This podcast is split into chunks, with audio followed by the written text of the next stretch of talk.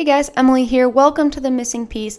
If this is your first time listening, thanks for joining in with us on what I'm sure will be another exciting episode. New full episodes are released every Monday, and you can also check me out on my blog at emilymeyerfitness.com. In today's episode, we're going to be talking about the public image of healthy and the public image of fitness. So, without further ado, let's just get into it.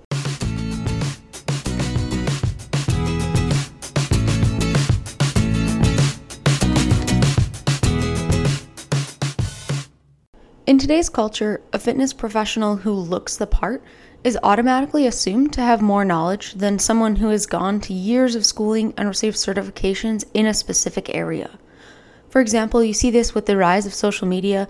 The fitness influencer on Instagram who's lean and portrays that public appearance of being fit is automatically assumed to know more than someone who may not look as lean but who has gone to school and received certifications within the field of exercise science or personal training or nutrition or something like that.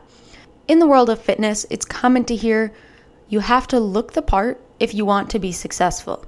So the first example was in women, but this is similar in men how people will go to the biggest guy in the gym and ask how to put on muscle dismissing the fact that although someone may be smaller in stature, they still have that same education and that same knowledge base and could coach you just as well, if not better. When I first started shadowing and volunteering in the fitness field, this is one of the first pieces of advice a trainer gave me. Never having been an overly lean person, it's something I've struggled with since I've decided to pursue my degree in the fitness field. However, this isn't just present in fitness professionals who work in the field. Regardless of your profession, there's a set standard portrayed by the media of the image of what it means to be healthy. However, healthy is not defined by your body weight. People can be what is considered skinny fat. Outwardly, they appear to maintain a healthy body weight and are healthy.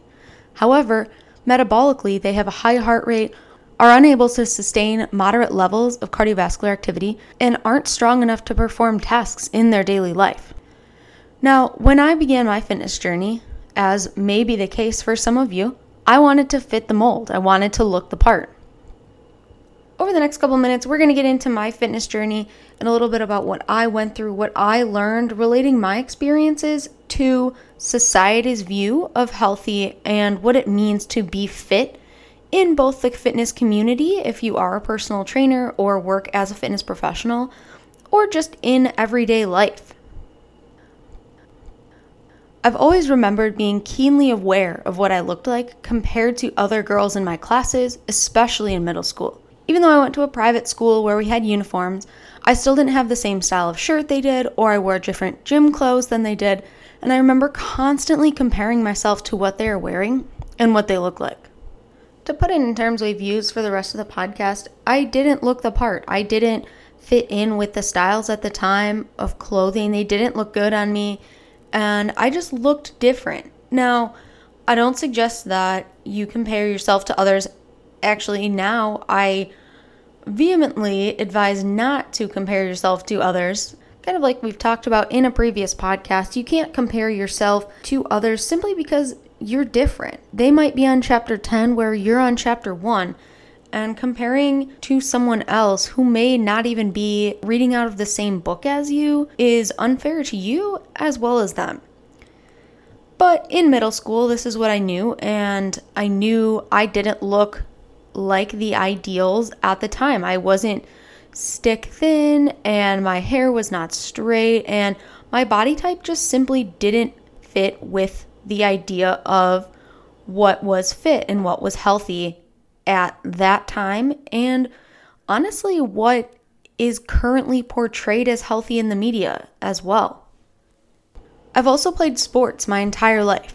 Soccer, hockey, and lacrosse were my main three, but I was always active. I was always outside playing with kids in the neighborhood and things like that. During sophomore year of my high school, I was my smallest. I weighed around 130 pounds at 5'2 and I was playing both soccer and hockey. So I was super active, always moving around. However, during this time, I wasn't eating enough. I remember being hungry a lot. I would always eat an average sized breakfast, probably about half of my lunch. I would never snack on anything and usually a smaller dinner.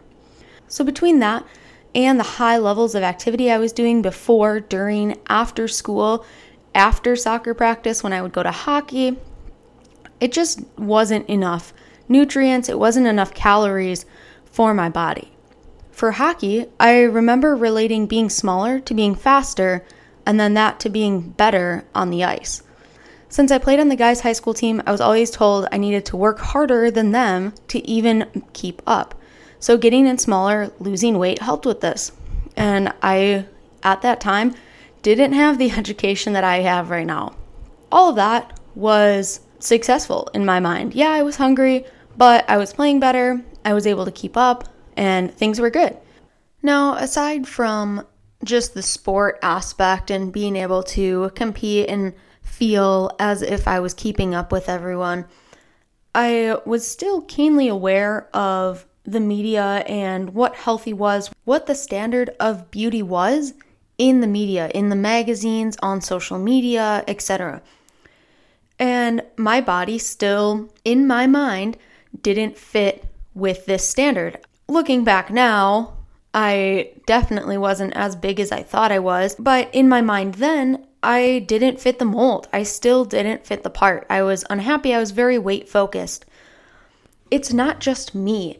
I know I'm not the only one to have gone through these struggles. My hope, sharing them with you, is that you can relate to them. You can see where I've been, and with everyone else, we can change the view of what healthy or fit is in today's society. Going into senior year of high school, I decided to leave hockey, uh, the only sport I was playing at the time, and I also made the choice to stop restricting what I was eating. Since I wasn't playing, there wasn't really a reason to watch what I was eating. This caused me to go drastically the opposite way. So, in just over a year, I gained about 40 pounds and then continued to gain after that. At my heaviest, I remember weighing in around 189. So, still being 5'2, that was a lot of weight on a small frame. Throughout all this time, so even dating back to middle school, body image issues and insecurity were overly pervasive in my life, in my thoughts. I just always remember thinking I looked different and thinking I looked heavier than I probably was, even before I gained weight during senior year of high school. During senior year, I would wear the tummy control tank tops under everything I wore. I intentionally avoided any swimming opportunities, and this caused me to miss graduation parties and friends' parties and things like that. But I was so afraid and hated, honestly, what my body looked like that I just didn't want to put myself in that situation. Looking back now, I realize how much of an impact mainstream media and the portrayed view of what healthy and fit is played into my thoughts about myself. I was overly influenced by the need to look the part that my internal thoughts and things I would say to myself were honestly terrible. There's no reason to feel like you need to hate yourself simply because you look different. But that's what it was. I honestly hated that I felt as if I didn't fit in.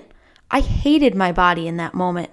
Going into freshman year of college, we went out to dinner with friends on our floor one of the first weeks there. And being a typical freshman, we took a picture in the lobby before we left just so we can post it on Facebook and, you know, everyone their freshman year always making new friends and everything like that.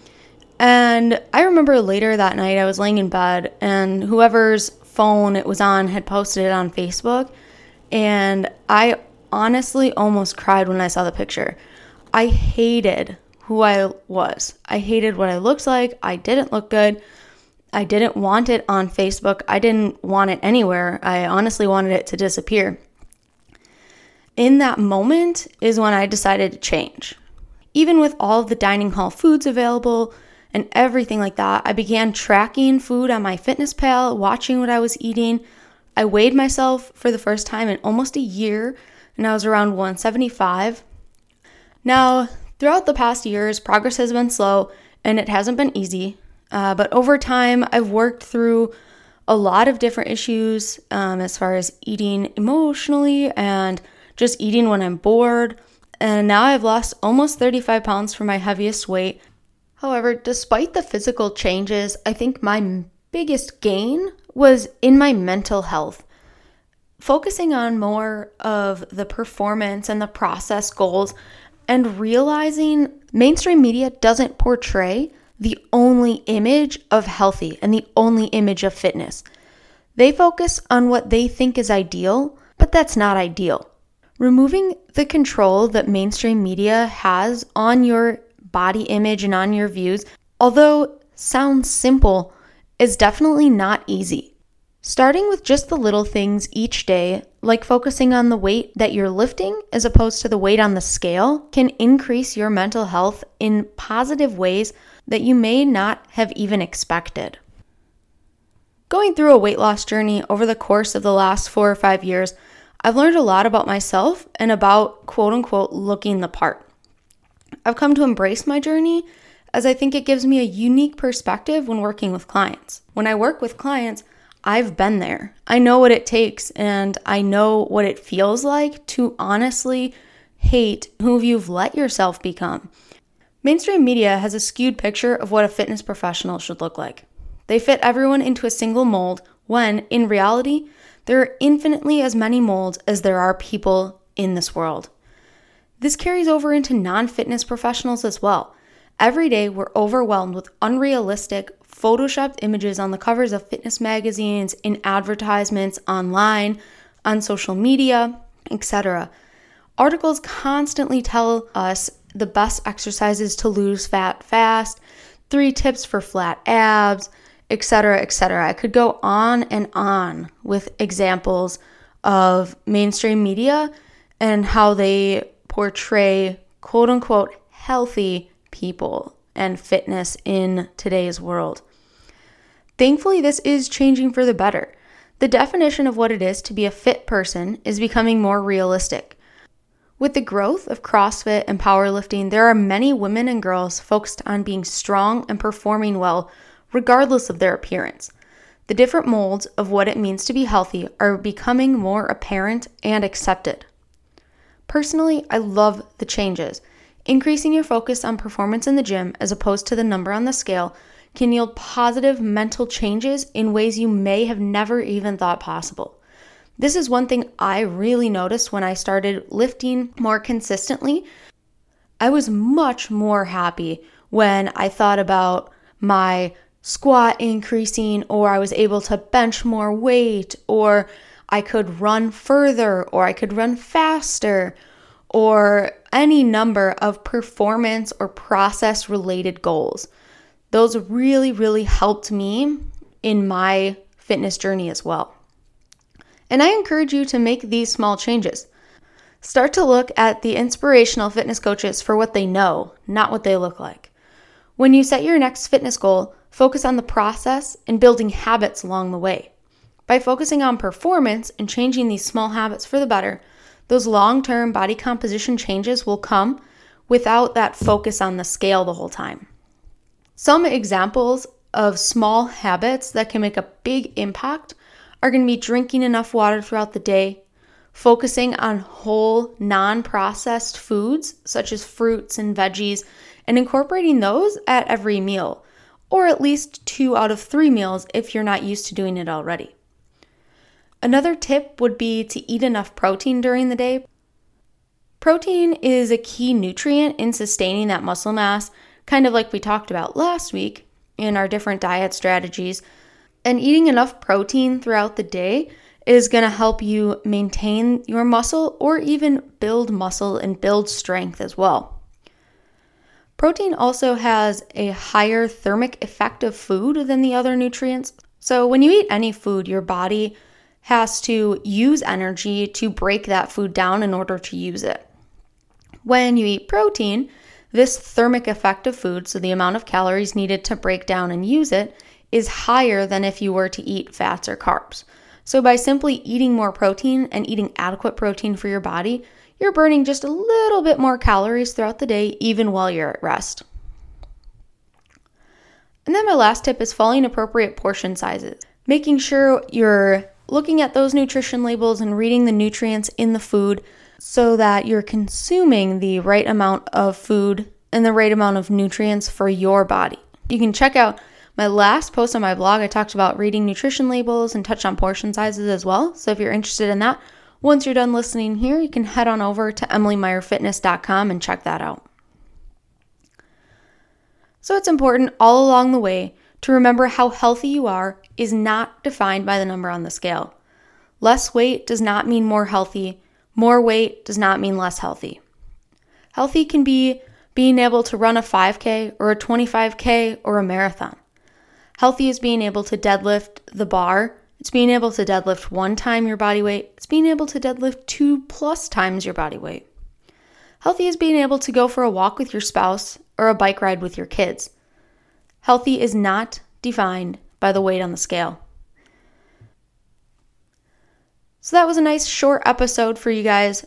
Quick, easy, to the point for this one. If you want to read about this topic and more, head on over to my blog at emilymeyerfitness.com. That's all I have for you guys today. Thank you very much, and I'll talk to you next time.